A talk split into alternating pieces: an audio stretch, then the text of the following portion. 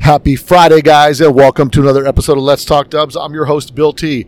Four weeks left until Let's Talk Dubs one crazy weekend here in Las Vegas kicks off Friday night with an organized strip cruise, Saturday morning, a car show, and Saturday evening, the world famous poker run where I'm going to give away $2,000 in cash money. So, for the best time you can have with your clothes on in Vegas, go to letstalkdubs.com click on the link that says showtime there's a code to get yourself a room discount but they've taken the pre-registration offline so now you've got to call in still call in get your code make sure you get your room reserved guys because there's a lot of rooms booked and i don't know how many they got left but get your rooms booked if you're planning on going if you got a friend that's on the fence push him off the fence and tell him it's time to go to let's talk dubs one crazy weekend in las vegas brought to you by finley volkswagen so let's make sure we get you guys out there and you guys will be able to enjoy some fun here in Las Vegas. This week's podcast at the Fast Four Cartel. I was up there, got a chance to sit down with Mike Lawless. You know who Mike Lawless is if you've been in the scene for any amount of time. Since the early 2000s, he was running his full bodied steel, dark blue Carmen Gia on the track. One of the more popular things that he was known of was running the CB Performance EFI setup on his Gia. He's cracking out passes, starting in the 13s, working his way down till he gets down into the 11 second quarter miles, and then he gets even faster. It's a great story about how a guy from Central California comes in and has to battle against the guys from Southern California for respect and for a place. A few years in a row, he took the Duren Kafer Cup class title, only to be beaten out by the one time Buddy Hale car at Las Vegas. He's got a lot of history. There's a lot of innovation that happened on his Gia that ended up getting published in the magazines that a lot of people use in drag racing today. He's a great guy. And now today, his son Mark Lawless is campaigning that car. It's turboed now, it's bad as could be. So you guys need to check it out. It's a great podcast. I know you'll enjoy it because I most certainly did. Mike Lawless, longtime guy in the VW scene, and he's back out there on the drag strip with his son Mark. So without any further ado, guys, let's get into it this week. Mike Lawless and the Blue Carmen Gia on Let's Talk Dubs. Here's a Volkswagen that's big enough. The new VW Fastback Sedan. The Fastback also has the most powerful engine we've ever made. It's air cooled.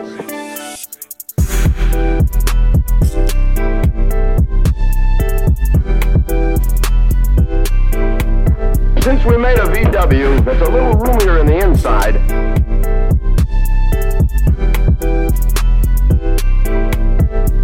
and in the back, where most cars have their trunks, we have a Come into your Volkswagen dealer. He'll show you where the motor is. Okay, everybody. So ba- out here again, bringing you more interviews from the Fast Four Cartels Blitz at the Beach number two. I finally was able to hunt down one of the guys I've been chasing for a while because uh, I messaged people on Facebook and maybe he didn't get my message. And on today's podcast, I've got Mike Lawless. You'll remember him from the Blue Gia. If you've watched any drag racing over the past 15 years, there was a Blue Gia that used to come out there 22. yeah, twenty it's, for 22 years you've been racing that car, and it was a dominator. Nat for a long time naturally aspirated, right? Right. And I've been wanting to sit with this cat for a long time because he was the fuel injection guy. While everybody else was running carburetors, you were running EFI, right? Initially, yeah. Well, first, welcome to the show. Thank you. Thank you. Pleasure being here. Yeah, so the way we always start the podcast before we get over, ahead of ourselves, the way we always start the podcast is what's your VW story and how did you get into Volkswagens? Well, it started back in the summer of 69, Yeah, literally. really? Yeah. My uh, half brother was home on leave, and he brought a 1960 convertible over. Yeah, And when he left, he left me the car. really? Yeah. But I was 14 years old. Yeah. So I learned a little bit about it then, and I started following uh, the VW drag scene through magazines. And what year is this? Uh, 69, 70. So you really like right out of the gate, you were into fast VWs. Yeah. Guys like Dean Lowry and uh, you know guys like that, they were they were an inspiration. Sure. So you and this is in what part? Where where is this at? When you're growing up, where'd I you was, grow up? I was, uh, I grew up in Southern California. Southern California. So your brother bring comes home on leave and then decides I'm leaving here. Have this Gia. Pretty much. Wow. And now you've got the Gia. So the first thing you set out to do is you're like, hey, I like Volkswagens. I like fast Volkswagens. Well, I had to leave the car in Southern California when my family moved to Central California. Okay. So I've been living there since 1970. When I turned 16, I bought a 61 from my neighbor for $150. Nice. So you know, I fixed that up, and uh, after a couple of years, it had a had a hot rod 40 horse in it, you know, with a poly bug spray and a power pulley and a scat cam and Which was the thing to do back That then, was the right? thing to do. And uh, in order to get the gearing down, we put back in those days we put 13 inch wheels on. it. So you go smaller diameter tire to Yeah. make the RPM spool faster. Yeah. So It's a poor man's close ratio. exactly. I like it. so I ran that for mm, a couple of years in And what part of Central California are you in? Clovis. It's near right near Fresno. Okay, so and this is late seventies, early eighties, No, this is early 70s. early seventies. Yeah. So now you're running around this little street, the little street ripper in Clovis. How many guys in Clovis are into Volkswagens at this time? What's the scene like? Maybe four. Really? Yeah. Who, you remember any of those guys? Uh, there was a guy named Dave, and uh, that guy, he had like an 1835. Big time. Yeah. That's big, big dealing. Yeah, but he had 13 inch wheels too. so you know he was the he was the guy. you know. So did you guys do street racing stuff like that back then, or yeah, right on. We used to cruise a street called Belmont. Yeah. Um, right now it's in a pretty seedy part of town, but back in those days, Friday and Saturday nights, it was just like American graffiti. really? It was. And uh, you know, street races took place right on Belmont there. And Clovis was not the Clovis it is today in the No, it's seventies. not. Back in those days, Clovis was a rural town, maybe a population of fifteen thousand. Now it's now it's well over ten times that. So you, as a kid, when you're getting impressed by Vol- by Volkswagens and cars, you're in the mecca of VW, Southern California. Then you move to the middle of nowhere, essentially Clovis, Yeah, the farm belt. the Farm Belt. Yeah. So how do you, how are you satisfying? I mean, are you going to shows in Southern California when you're driving all that kind of stuff, or you're just kind of like you're into Volkswagens, but this is where you're at? That- Where I was into Volkswagens, and that was where I was at. And you know, we did what we could with the resources we had, and uh, raced them on the street, and that was it. Now, did you? Th- there's a track in Bakersfield that's not far, or is it? It's hundred miles. from Oh, so, where I live. and that's I mean that's a tall order to drive the thing that far, or what? Yeah, well, back in those days, there was a track out west of town called Raisin City. Mhm. It closed in 74 or 75, I think. Do you ever run the car at the track? I ran it once there without permission. And A bunch of us drove out there. It was pushed the gate open. oh, no lights, no nothing. No and you lights guys went just up, ran we them. just went for it. And who was timing? And You had a buddy timing or nobody timing? Just get just a nice. Yeah, just whoever got there first. You want to see what it was like to be on a track with some rubber on it and stuff like that. So that was my first pass down the racetrack in 1973. wow. And then the evolution from there. What's your next move? Evolution- Yeah, that was that was the big move. Um, I was working at a local car lot as a detail boy, Mhm. and this 1969 Dodge Dart Swinger with a 340 and a four-speed came on the lot. Yeah, That was it. that was it for you. That was it. That was big power. Big power, yeah.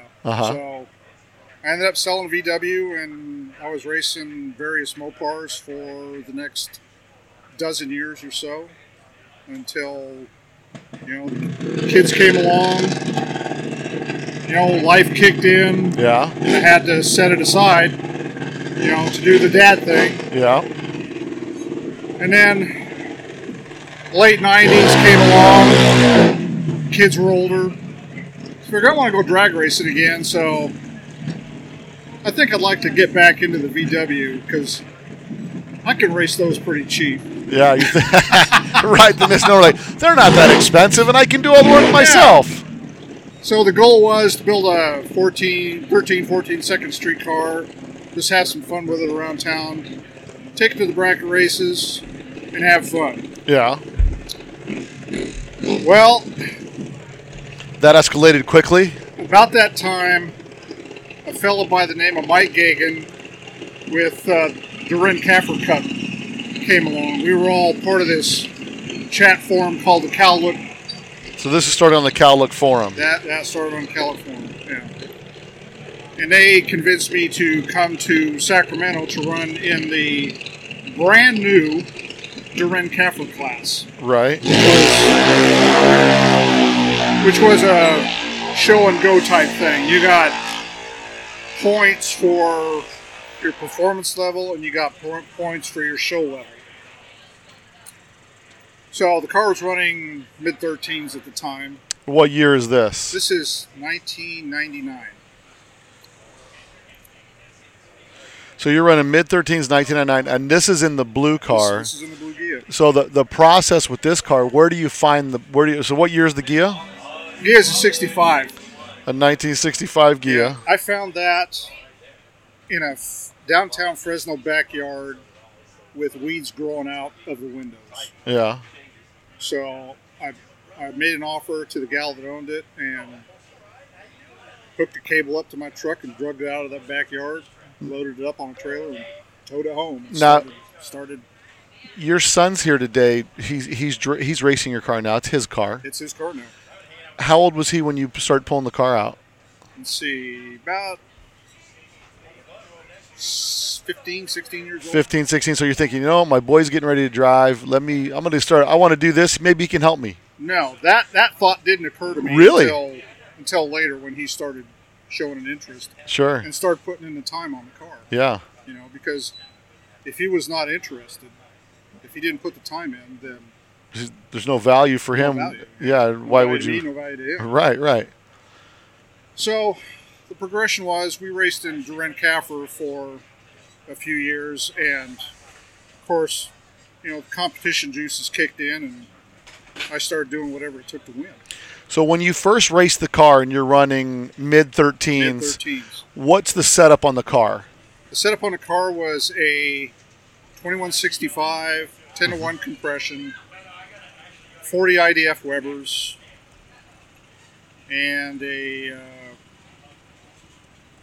40s. 40s. Yeah, 40s and you're running mid 13s Yeah. when that car.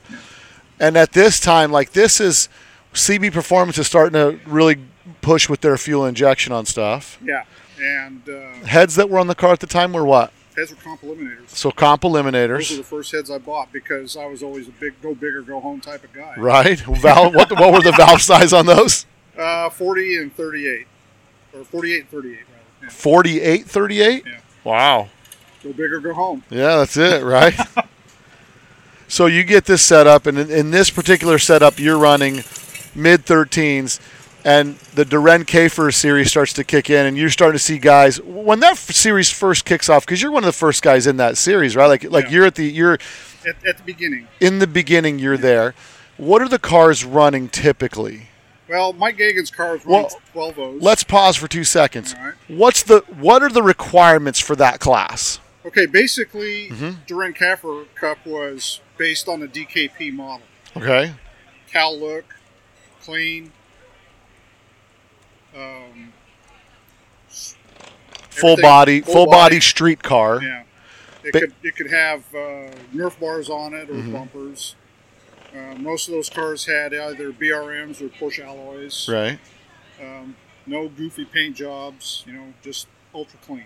And that's and that is that kind of your style at the time. Like you're That you're was- into that style. That was my style with the Mopars too. so it figured perfect. Like you wanted period correct, classic, classic street race look. Yeah, I wanted it to look like a like a regular street car on the outside. Yeah. So you get this car, you're in there, and you're casual. y- Your initial thing, obviously, we all get competitive when we race. Right. Now the parameters change. Like, hey, it's a it's a super nice car. I mean, it's really really clean car. And now you start racing the Duran Kafer. Everybody's running how fast at the time? What's what's? I mean, you you roll in their mid 13s. Everybody's kind of 13s, mid No, I- 13s. I was pretty much middle of the road. Okay. and the faster DKP guys, which was uh, Mike Gagan and Jose, they were running 12 O's. And they they brought, you know, high compression and race gas to the scene. So Not really what you would call a street car, Right. but still street legal. Right. And so, what, what did that become kind of a contentious point in the thing? Like, well, when when are we running race gas, that's not really a street car. Like, how, how did that start? Did that ruffle some feathers in the group? No, um, it may have it may have with some people, Right. but I was of the of the attitude that well, this is this is their deal. Sure. You know, I was invited to come join. Yeah. They made the rules, so I'll just Work within the rules. work within the rules. So, what's the first move you make? First step was uh, CBZFIA. And it's and at this time, there's nobody running EFI No, there's in that class. Now, and that that raised a couple of eyebrows, you know, because those guys were all 48 IDAs. Sure. They're they're subscribed to that and that alone. And you and you're kind of a are you looking at like, well, I think technology could win this battle. Well, there was that. Um, a lot of it was a cost factor because the at the time the CBEFI was more economical. How much was the E EFI setup at the time when you got into it? Uh, see, I think I paid. Because remember, racing's Volkswagens is cheaper, Yeah, it is. right? see, I think I paid. I don't know, seven, eight hundred bucks for the setup. For the EFI setup, Yeah. complete. Yeah, it was their it was their first generation system that Okay. used uh, knobs to. Yeah, Change the I airfield remember ratio? it. I remember it. It was. I had simple. I had one. I never. Okay, I have to be honest. Truth be told, I never really read the instructions, but I could never figure just by turning the dial how to get anything out of it. And I had the turbo EFI set up, but uh, it, it was a little frustrating to me. But Yeah. then again, I didn't read the instructions, so my my bad, right? Well, I found out that they had little ports in the side of the box that, that output uh, an electrical voltage. Right, it would change the resistance or So- the signal. You, f- I found out that when you change that, you know, it would it would change the voltage that the unit would see, and you could dial in with that, and you could tell where you were by reading that voltage. Like, for example, at wide open throttle, it would read four volts. Okay, to fatten it up, you tr- turn it till it ran four and a half or something. So I used that for a number of years, and then I got involved with a racing series in now pause one second. When you start, when you switch from the 48 or from the 40s to the EFI, what's your difference in performance? Or are you struggling at first? struggling at first. I got it to run 13 flat, and then Anthony Delatorre, who was working at CB at the time and doing heads, he took my heads and poured the living snot out of them. Yeah. And uh, after that, I ran my first 12 second pass with a car. with still the same size motor. Yeah. I mean, most of these guys you're running against. I mean, you're running a 2165. Most of the guys are running 2332s. Right. Or bigger. So for you, it's it's a matter of I'm going to I'm going to win with what I brought. Like that's I'm your gonna- attitude, I'm going to do the best I can right? with what I got, Yeah. and I'll just keep at it until I get to where I need to get. Right. So I also start working with uh, Frenchie DeHoo, was who was uh, judging the show portion Sure. because that was half of the score. Yeah. Was the quality of the car? So I was coming in third, fourth place in the show portion. So I asked him what I could do to improve that, and he pointed out all the flaws in the car because he was he was using concourse style judging, not by how the wow factor, Right. how many imperfections the car had. And so uh, so what? Give me an example of some of the things that were on that list. Well, for example, um, I had the the bumper brackets powder coated gray when I first built the car. Right. He said it looks like primer. You should change them to black. So I did. So they were a matte gray. The matte gray. But- But Ch- changed them to black. He said your uh, your uh, trim has some has some dings in it. So I put new trim on. it. He says your fender lip is you know, and your body lines are this. And so Yeah. I worked all that stuff out, and. Uh, by 2001, I was scoring 99 points in the show in portion. the show portion. So now, And then we show up to Vegas yes, and you know all the DKP guys are out there in full force, and we are about a half second behind the fastest runners. a half second. Half second behind. So the car's still running in the twelves, you know, at that track because it's altitude, and those guys are running 12 flat. Cou- One of them ran in the high 11s, I think. So I'm half second behind the front runner, and I ended up winning. Really? Yeah, and they got they got a little incensed about that. Now you won because the consistency of your runs plus your show points. Yeah, my average runs runs were really were you know within a few hundredths of each other. like uh, like really consistent. But that I was probably fourth place as far as the performance section went. Right. But I was in first place by a healthy margin in the show portion. Which would then level out. Yeah. So they got a little irritated about it, and uh, you know I said, "Well, you know, you guys wrote the rules. Yeah. You guys wrote the rules. Don't I'm get playing mad the because ga- I'm I'm beating. playing the game with your rules." So Now, let me ask you this: Being from Central California, how was it in the in the Duran K for competing against the the DKP guys? we had a term called the orange curtain. really? Tell, so, tell me about the Orange Curtain. it seemed from our perspective Mm-hmm. that anything north of the orange curtain to them did not exist Interesting. so we were i guess you would call us anybody from north North of bakersfield north was, Right. uh, not to be taken seriously that's the feeling we got sure. now Now, when you say we, we Because- there, there was a, there was a host of northern california guys in the series too and were you getting was CB kind of working with you quite a bit yeah because by this time they were. you're you're really working on trying to develop the system, which is beneficial to them Yes. and to you, right? Yeah. And they saw they saw some value in that apparently, and they started helping me out with some with some parts and some guidance. And like, hey, we're working on some new stuff. Were you getting any new stuff that they were working on that you could tr- try to experiment with on your car? They were helping me mostly with maintenance, Uh huh. and that really helped, you know, because by this time I was finding the weak links in the car, Sure. you know, and they were they were many in the early days. And in this 2165, you're you're now if you're a half second behind this guy, so you're running mid to low 12s at this time. And then by by 2003, I had built a new motor with the help of CB, 2332 with all the good stuff in it, and uh, I finally got away from the street tires because everybody was running slicks, and uh, put slicks on it, broke transmission right away.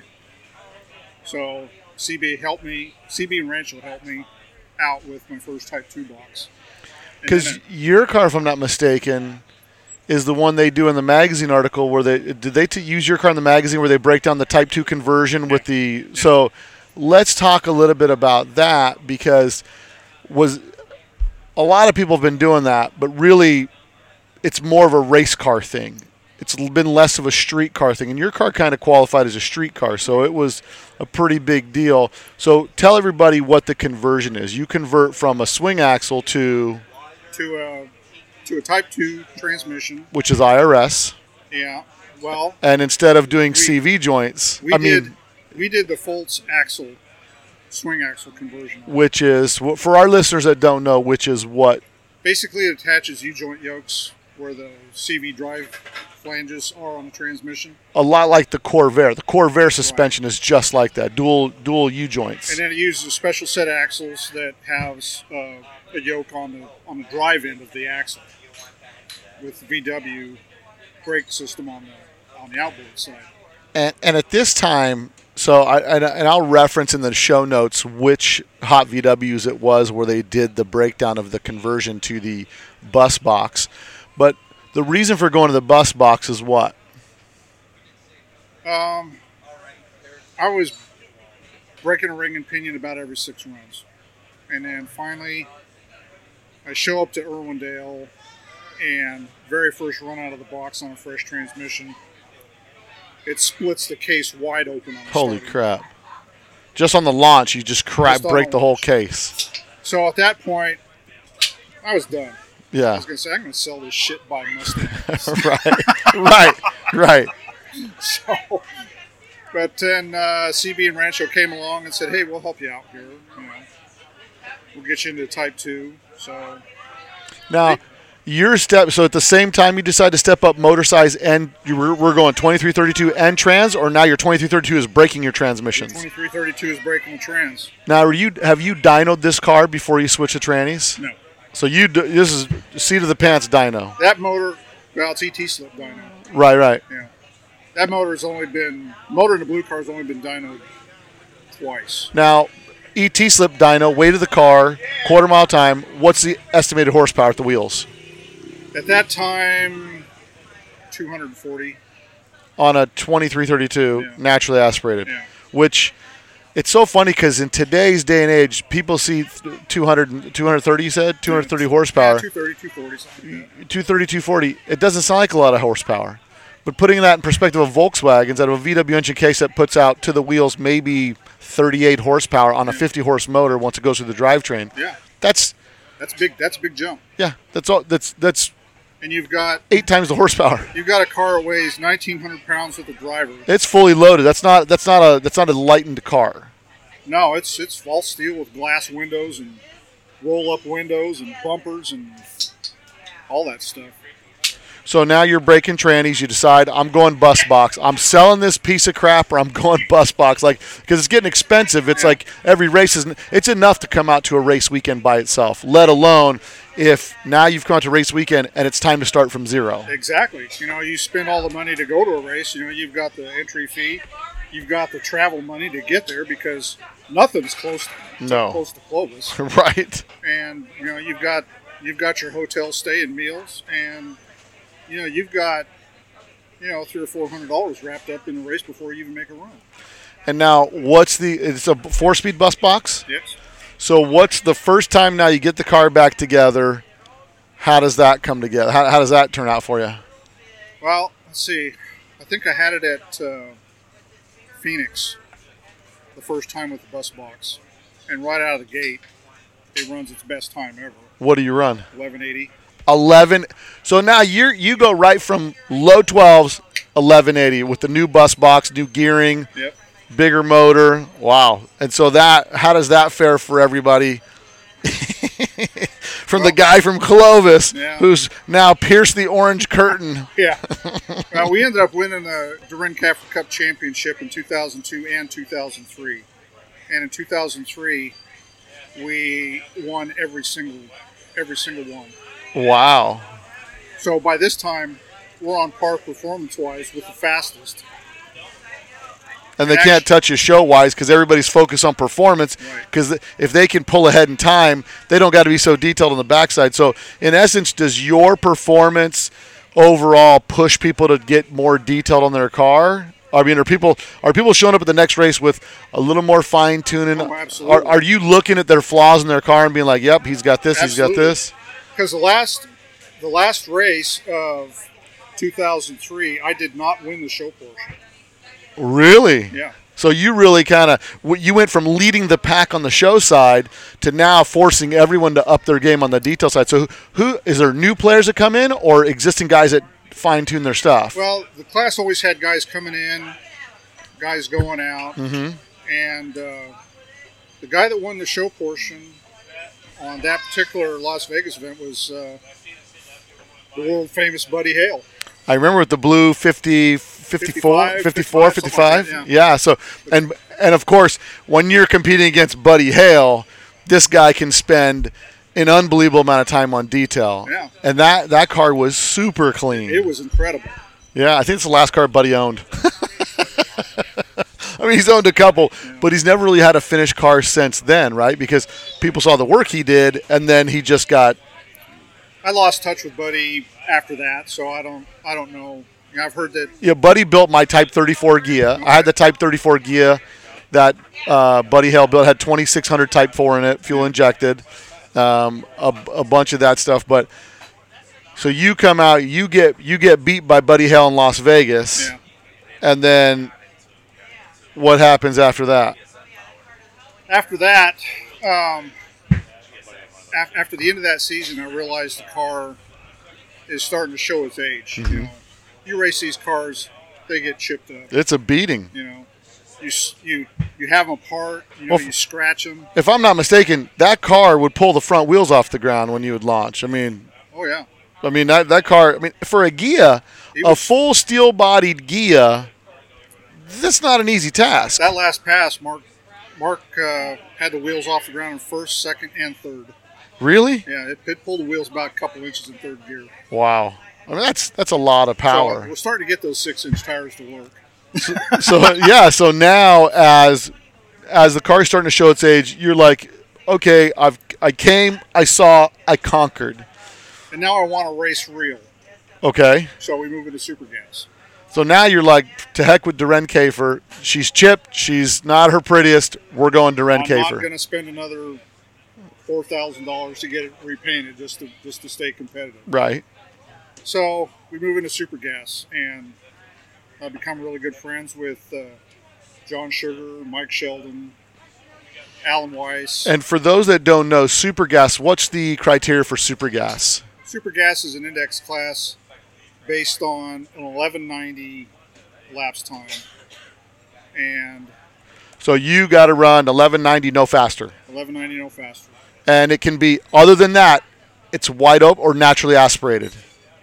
It's an NA No. class. No. You can be turbo. You can be anything you want. You can do anything you want. Is there a weight minimum? Nope. So it's what it's eleven ninety. That's it. Run That's what it. you brung. Dune buggy, Gia, Right. turbo doesn't matter. Yeah, there was a fellow from Sacramento named Jim Martin that had a really competitive uh, buggy. You know, and he still races that same same car to this day. And In so- fact, he is here. Yeah. And so so how long do you run in super gas? I run in Super Gas. Let's see, I think I ran it for about About eight or nine years. Eight or nine years in that class. So now total time behind the wheel, starting in ninety nine. So you're into 2010. Yeah, two, in 2010, we're still running Super Gas, and we're also racing some V8 events Mm-hmm. in Bakersfield. Oh wow! So, so now that you, you just love racing so much, like to heck with it. There's more racing events in Bakersfield. We'll hit a couple of those too. Yeah, of course, I had the full support of my family, my wife in particular, because she just loved the social aspect of it. Right. And what's it like when you start racing? Or were you always racing against V8s too, or did you like start like going into the V8 thing and then seeing how people interpreted VWs in the V8 world? Well, Uh, we had we had run in some in some events down in Bakersfield, you know, during this course of time between 2000 and 2012, and eventually we got we got the respect of those racers, and we became part of the in crowd, I guess, because our performance You're a consistent guy we were that's consistent. We were winning rounds. you're not only down the track. And in 2009, we, we took the car to the Bakersfield March meet, and we were the first VW, the only VW, to win in any class in the March meet ever. Really? Yeah. Now the March meet in the class you're in, what was the limit? Was it a time limit? Was it a, like an index class? No, it was it was just a dial-in handicap thing. You know, just uh, Consistency. yeah, they just call it hot rod.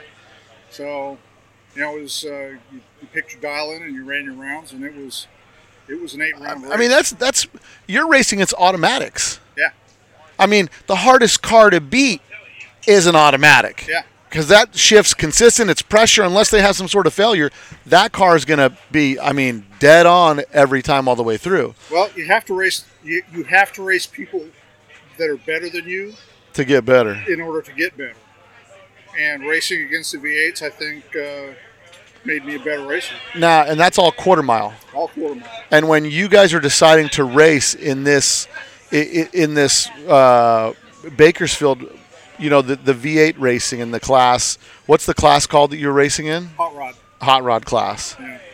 which is kind of anything goes, Anything consistency. goes. It's Yeah. dial in and do it. Now, let me ask this question: Knowing what the car ran and being a fuel injection ninja, did you dial back the car for consistency? For Bakersfield, no. um, what was interesting was by this time I had abandoned the electronic fuel injection, And switch to. mechanical fuel injection. Wait a second. Why would you go from electronic to mechanical? Because to the layman like myself, that seems like you're going backwards a little bit. Well, I felt that I needed to learn more about EFI to be able to work with it. Mhm. And mechanical injection was something I knew and understand from my V8 days. So when you say mechanical injection, what system are you talking about? Hillborn based. So you find a Hillborn setup for VW, Yeah. and for some of those guys that don't understand, how how does Nobody as, understands. as yeah, as simple as it is, how does a Hillborn injection setup run, Well, essentially, it's it's based on fuel pump output. and what drives the fuel pump? It's driven either off a belt or the end of the camshaft. Okay, so it's got it's gear driven to some degree. Yeah. So the fuel pump speed is geared toward to the engine speed. Mm-hmm. The faster it runs, the more fuel it puts out. And you jet it by bypassing fuel back to the tank rather than increasing the nozzle size at the ports. So in other you words- you create more back pressure on the the bleed line going to the tank to create more fuel pressure going into the engine. Exactly. To lean it out, you put a bigger jet in. So it has a return line which creates line pressure. Yes. Okay. I'm not that smart. And for me to figure that out, Yeah. it's pretty good at explaining it. So, because I keep hearing people say with Hillborn, there's a pill. Yeah. They call it a pill. Is that the jet? That's what it is. It's a bypass jet. What's so funny is like, I've always thought like, wow, I wonder what this pill looks like because they call it a pill. But I mean, it must be shaped like a pill or something. That Yeah, it- it looks like an Advil, you know?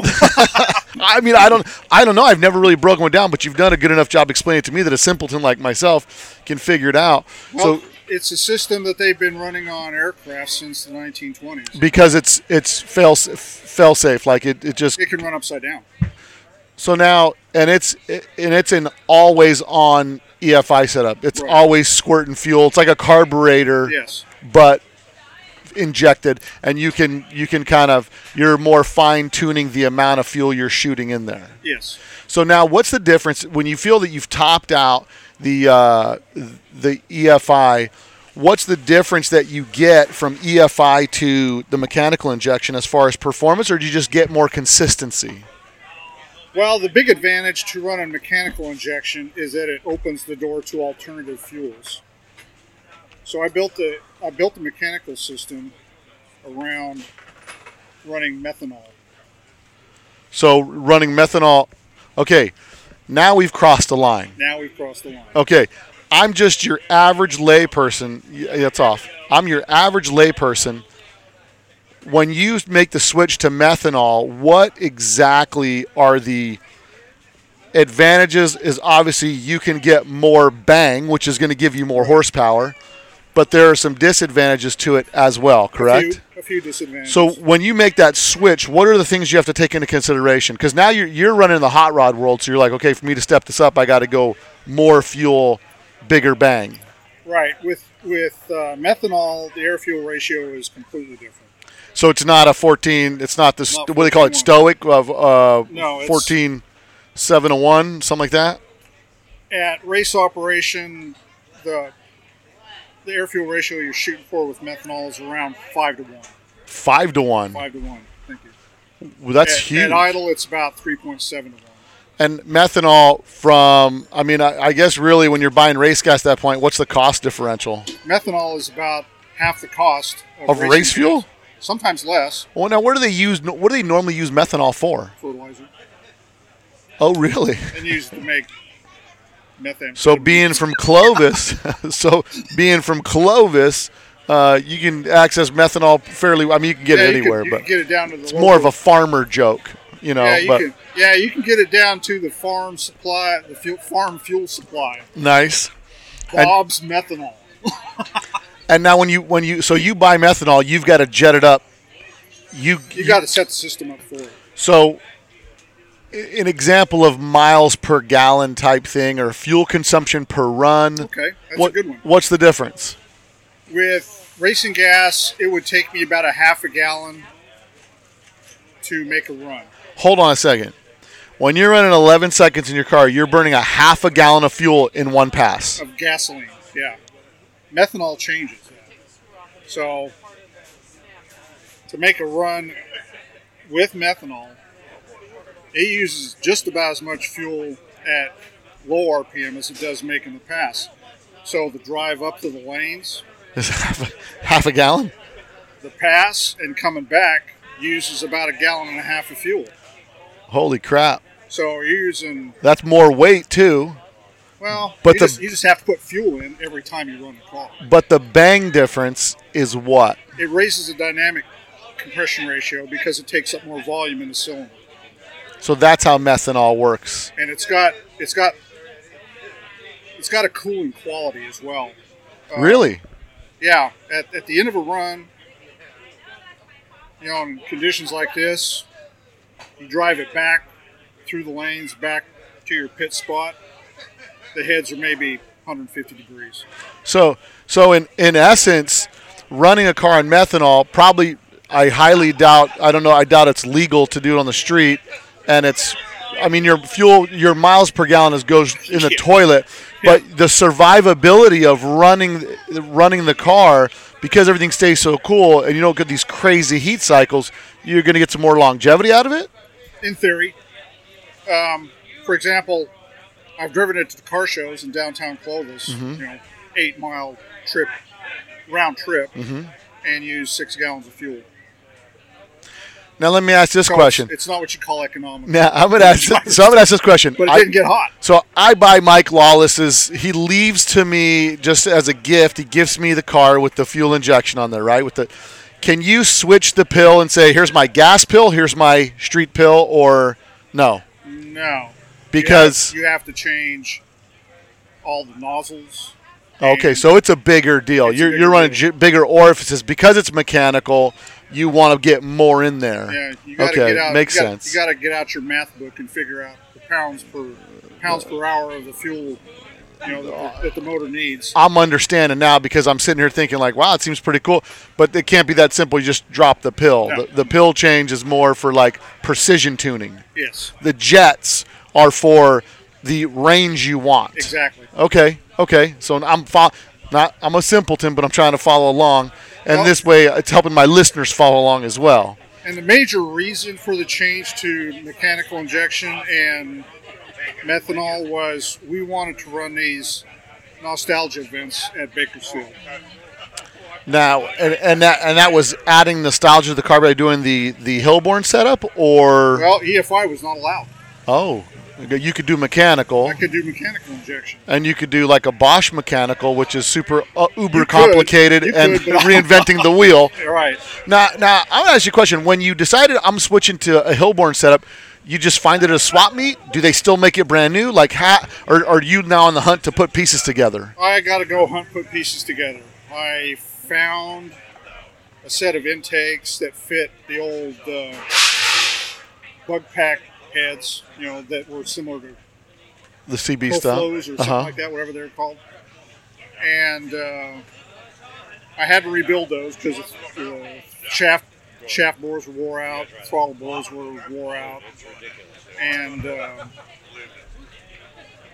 I found a uh, injector pump and everything else I had to buy direct from Hillborn. Now, what does the pump run off of? Pump runs off the either the you either fit, fit up a belt drive to it, so it runs off the crankshaft, or you run it off the end of the camshaft. And what did yours run off of? The belt. My first one, my normally aspirated version, ran off the belt. So Okay. So, Hillborn had the belt drive in stock.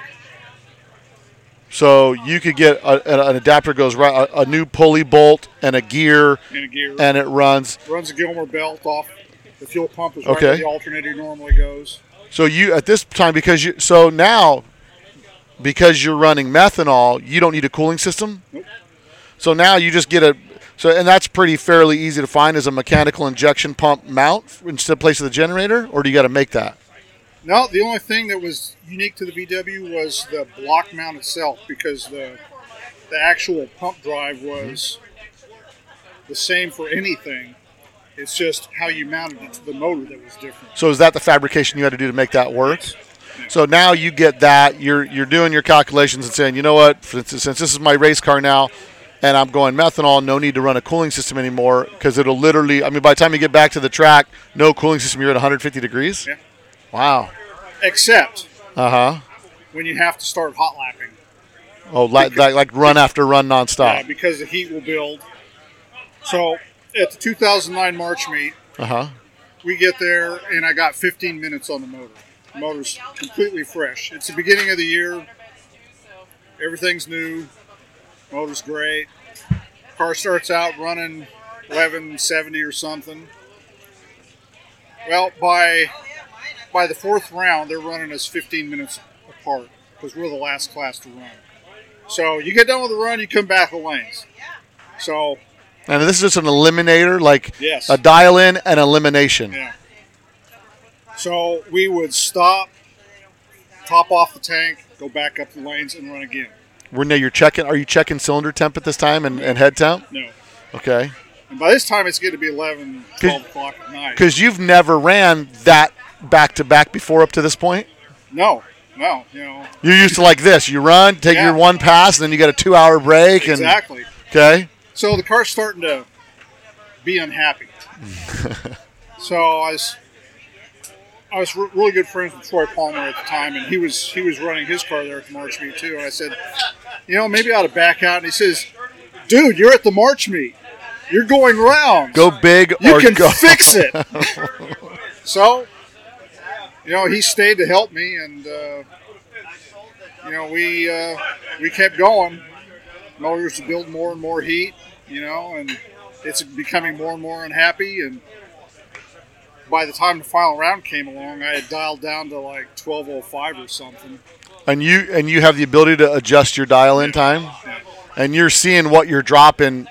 Yeah, it's it's losing a couple miles an hour on every run. And we make the run. It's two o'clock in the morning. Oh my gosh!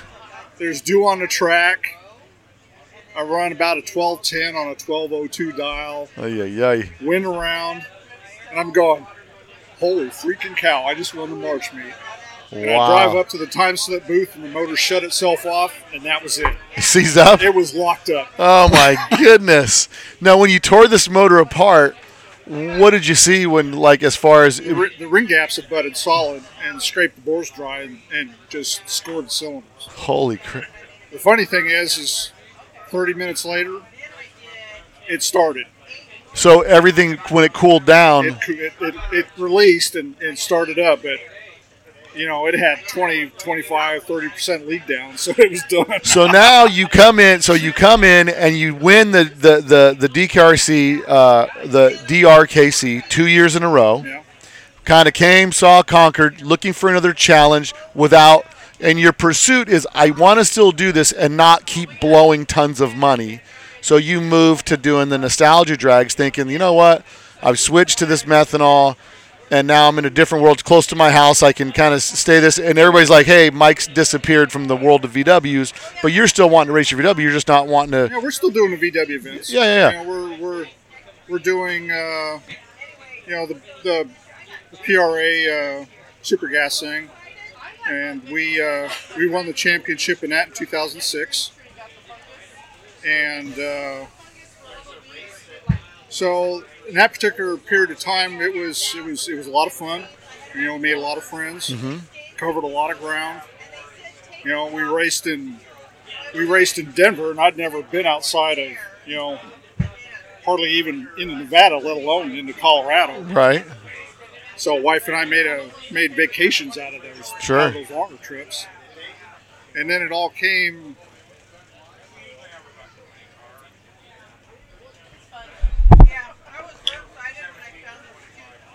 Pretty much came to an end in 2010.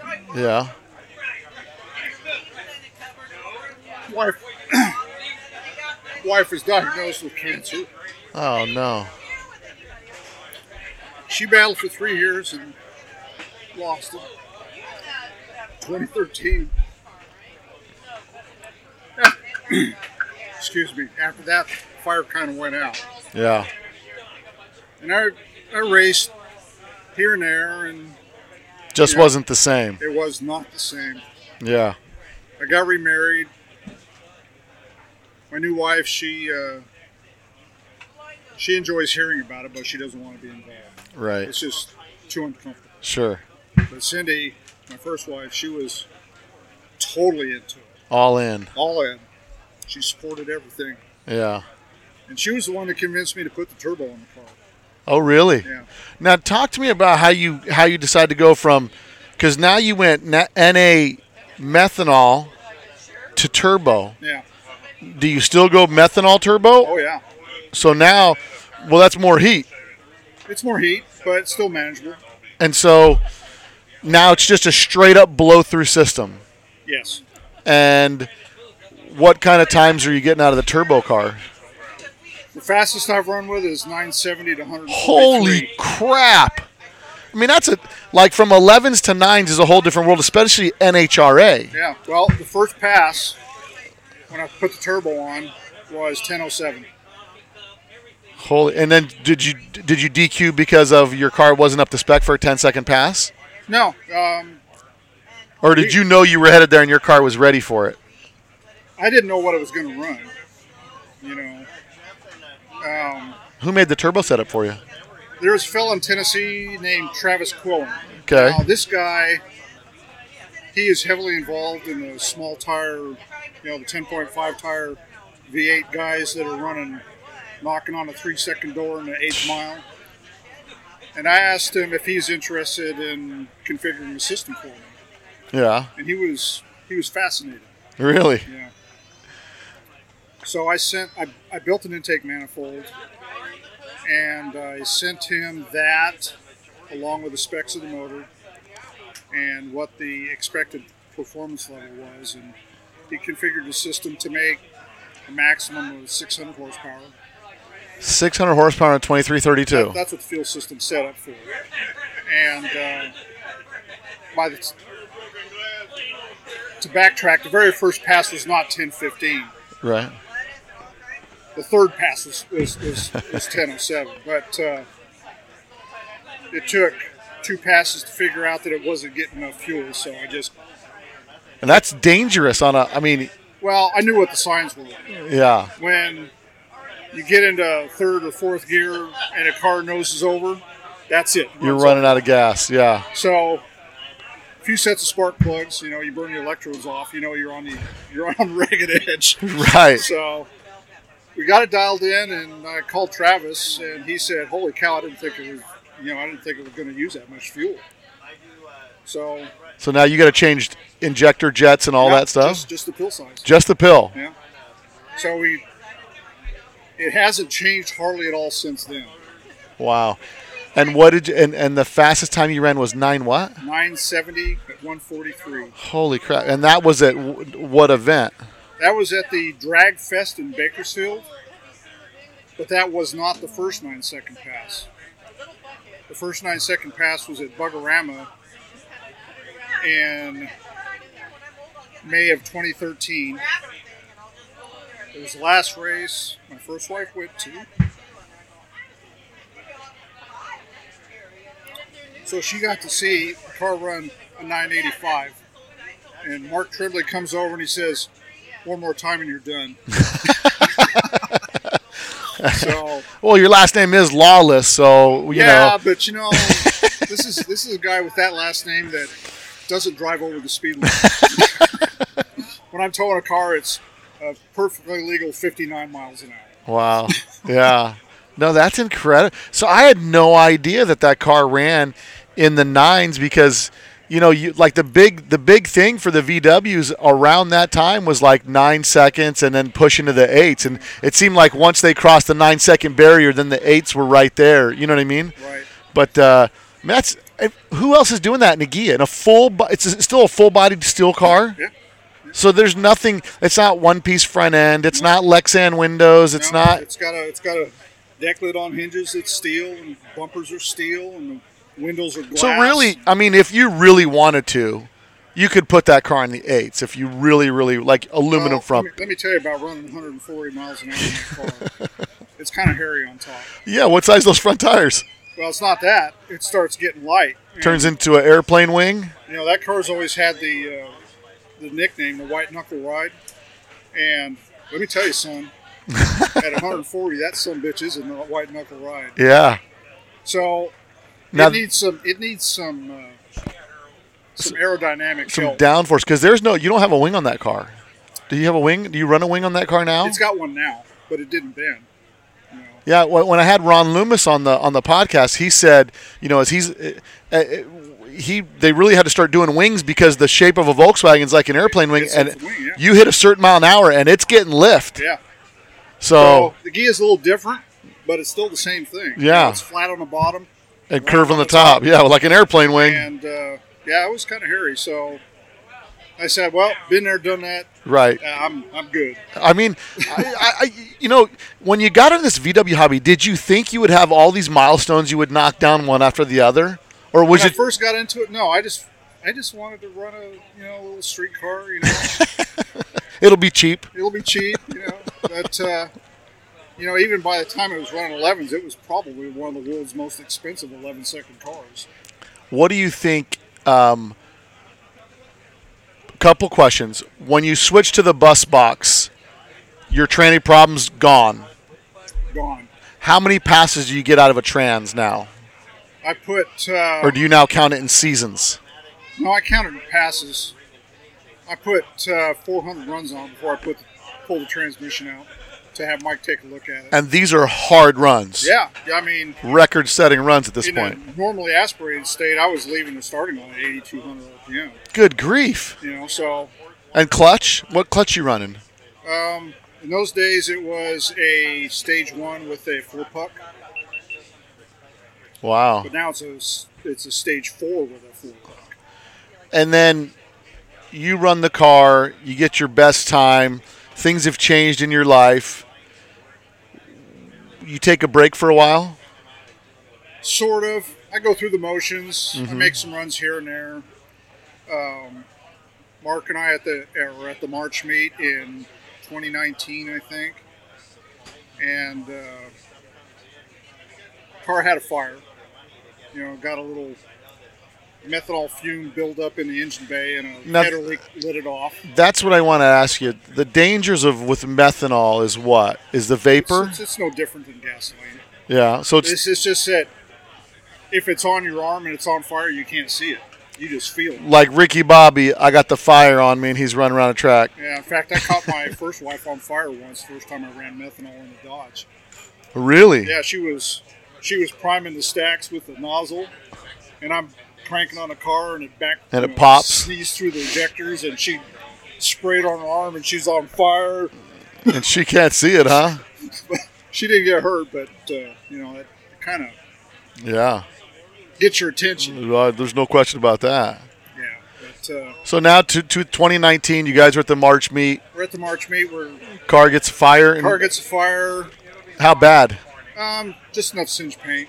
Um, but Now, how do you know it's on fire if you can't see the fire? dude, your car's on fire! Really? Like you're walking away from it, and everybody's like, "Hey, uh, I'm driving down the return road and, and there's flames coming out. holy cow!"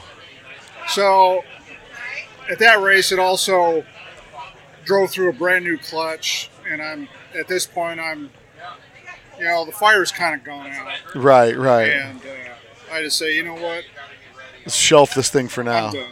Yeah, So I go to I go to the March meet with Mark the following year, and we start talking about taking the motor out of the blue car and building front row drag strip. So we get all fired up about that. We start doing our research and looking for stuff for sale. And uh, when we when we figured out what it was actually going to cost and what we'd have to do to do it, you know, Mark says, eh, I don't know. I say, well, why don't you just race the blue car? And he goes, okay. so I said, come get it. It's yours. He was going to get it anyway. and you see that he's got the passion to He's race. got the passion. so now today, you're here today. So, how many times have you guys been racing? Is this one of your first VW venture back to, Oh, no, or uh, you've been doing the fast four stuff for a little bit? Uh, we did. Uh, we did the one in Reading earlier this year, and that was the first one that I'd been to. But uh, Mark had been to the events and was really excited about it. Yeah. And he told me that the Gia fit perfectly into the light class. All we had to do was change tire size, What size were you running when you were in the eight and a half inch wide. eight and a half inch? So now you got to It's a little bitty six inch tire. now you got to downsize. How's it been a challenge for you going from an eight inch tire to a six inch? Well, the car's pretty violent on the on the launch, so it was initially at Reading. It would hit the wheelie bar really hard, unload, and just do this Slam the thing. front end down. So we had to.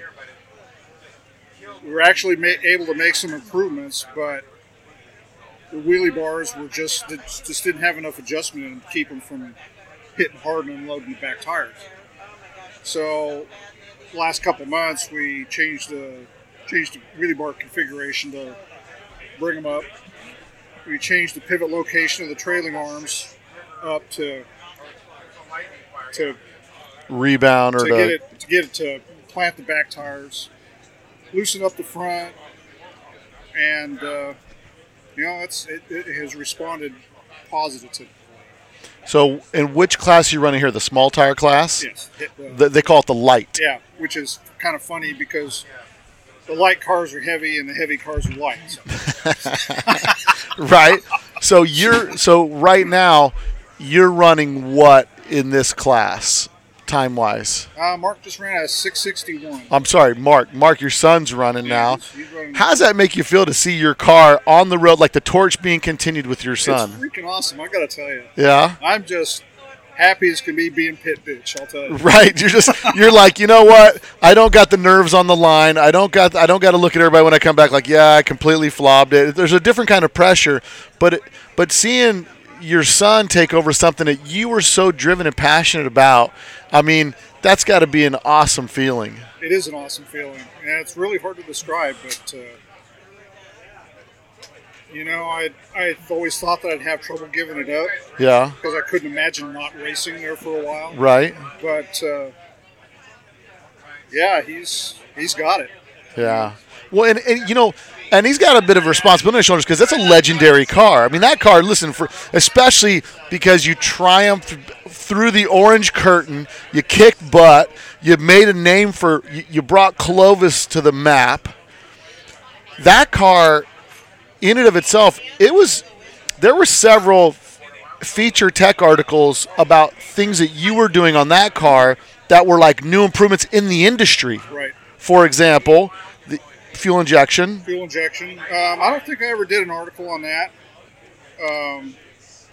But I mean that it was it, it set precedence Yeah, putting nobody fuel else- injection Nobody, hardly anybody else is doing that. right on the map.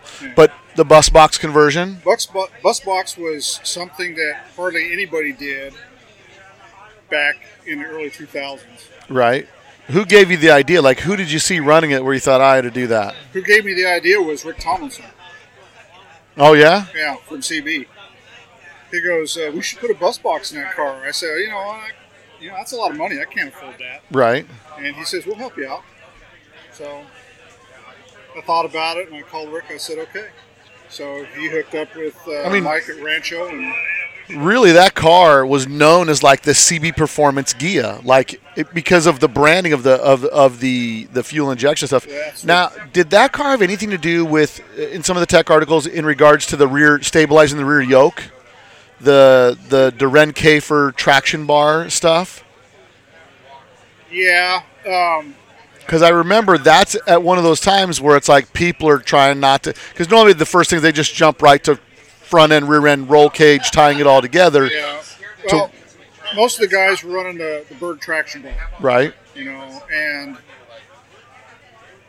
which is which is all fine and stuff. But then, you know, the, this fella from Texas came out with this idea for the bar that connects the Shock towers shock together. Mm-hmm. towers and has diagonals comes down to support the end of the frame lines.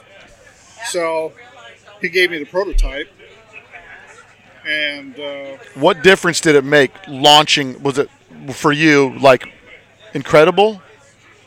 not incredible, but, But- I didn't have to run the bird traction bar anymore. Noticeable. Yeah. noticeable difference, kind of feeling a little more stiff in the rear Right. and not having to run that traction bar. But even then, you know, there was still quite a bit of flex, and, and I ended up building some s- some stands off of that and sandwiching that to the vertical wall of the package tray, Yeah, which stiffened that up considerably. made it, So after that, you know, I was good to go. and that car would just hook and book. Man, that's great. I'm so excited to see the car back out here. I'm glad I got to see you out here because I've been wanting to, to chat with you because you were you were the guy that to me was putting EFI on the map for especially for fast cars. I mean, because of your car I bought, I ended up buying an E EFI turbo setup for I had a, a draw through turbo turbo city setup on my 60 66 bug when I moved the motor to my 67 I ended up pulling the trigger and buying the CB setup because I saw your car and I'm like man that car's fast and running injection and it dynoed more power, but because of the different setup in a different car, it ran slower quarter mile. But I mean, I went from, uh, I think it was 100 and, 104 horse and 142 pound feet of torque to 155 horse and 175 pound feet of torque just by going with the CB injection blow through setup. And that was the stage one with the dials on it, you know? Well, EFI's been a good way to go for a lot of guys, and uh, I told Mark that if he ever gets fed up with the mechanical injection, you know, it's his car. He can put EFI on. yeah, when you guys are running out here, are you running on uh, you running on nitro or are you running on fuel? still methanol. Me- Still methanol, yeah, methanol. It's Well, the man. perfect fuel for racing VWs to me. Yeah, because you don't.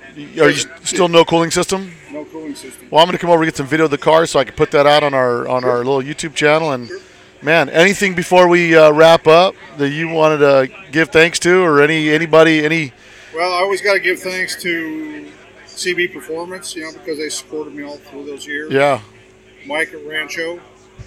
You know, he's uh, he's been keeping that bus transmission alive. Now you said something. You pulled it after 400 passes. You said 400 passes. 400, and what what did it look like inside?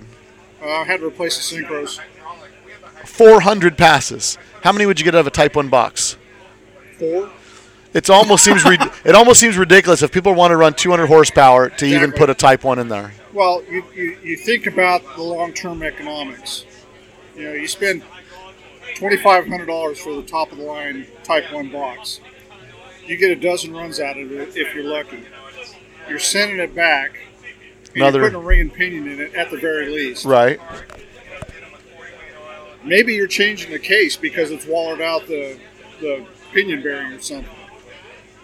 So over the over the space of hundred runs, you know, you've got a twenty five hundred dollar transmission and a five hundred dollar ring and pinion change. Yeah. You know, so you add that up, Oh, yeah. you know, that's a chunk of change. Yeah. And what's a bus box run? Bus box, you know, at, at that point in time was about four grand. Four hundred runs later, I'm sending it to Rancho because I'm getting a grind in second gear. Right. You didn't blow it. You're not picking up pieces on the track and getting booted. After You- 600 runs, I had to replace a ring and pinion. wow. So there's your economics right there. That's wild. So these days, I'm sure a Type 2 box costs a bit more than four grand. But uh, Yeah. And you're running so a does the Type 1. three rib or six rib? Uh, the first one was a five rib, Five rib. pyramid Mm-hmm. case, and uh, this after I don't know, it had to have 1,500 runs on it, and the uh, well, I raced my car. Yeah. Oh yeah. That Yeah. Gia's been seen everywhere. there for a period of time. I was putting 100 runs a year on, it. Wow.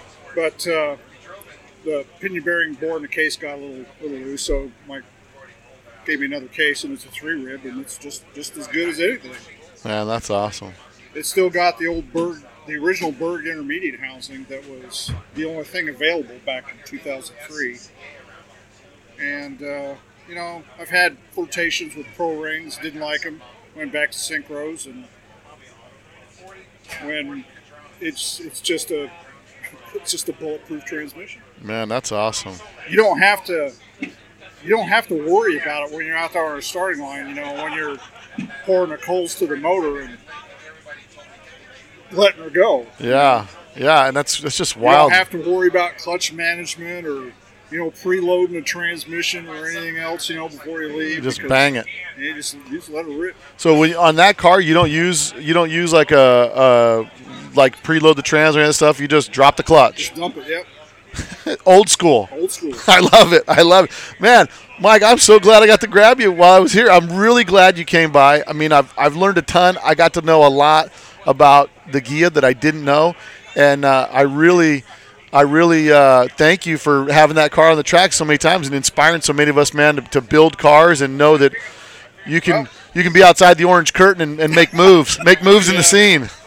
You know, it's it's it's a little bit on the humbling side, you know, to know that uh, you know the car has gotten the attention that it has, Yeah, and that a lot of people find that it's been an inspiration to the road program. absolutely. Let's be proud.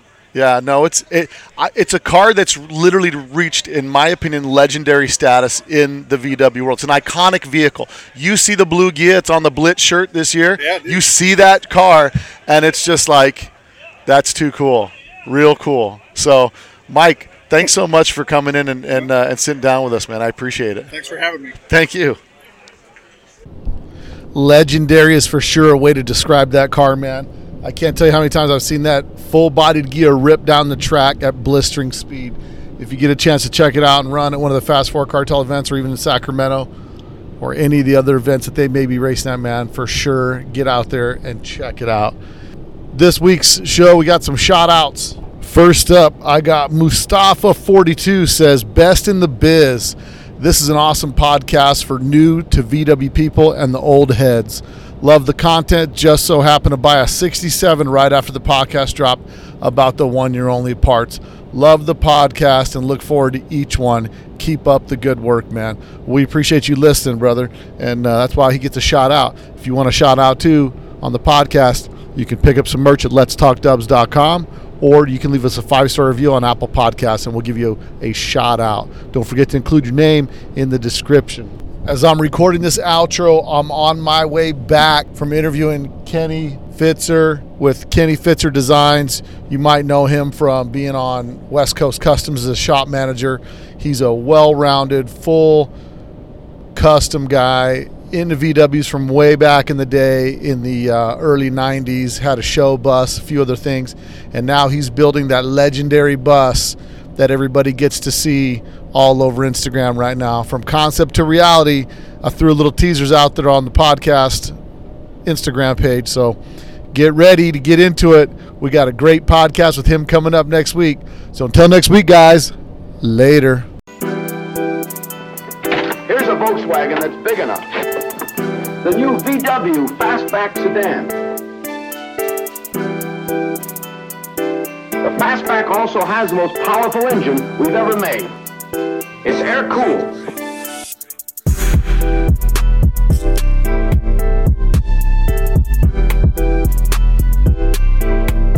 Since we made a VW that's a little roomier in the inside,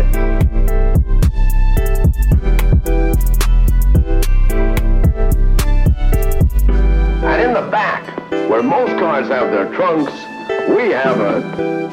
Come into your Volkswagen dealer. He'll show you where the motor is.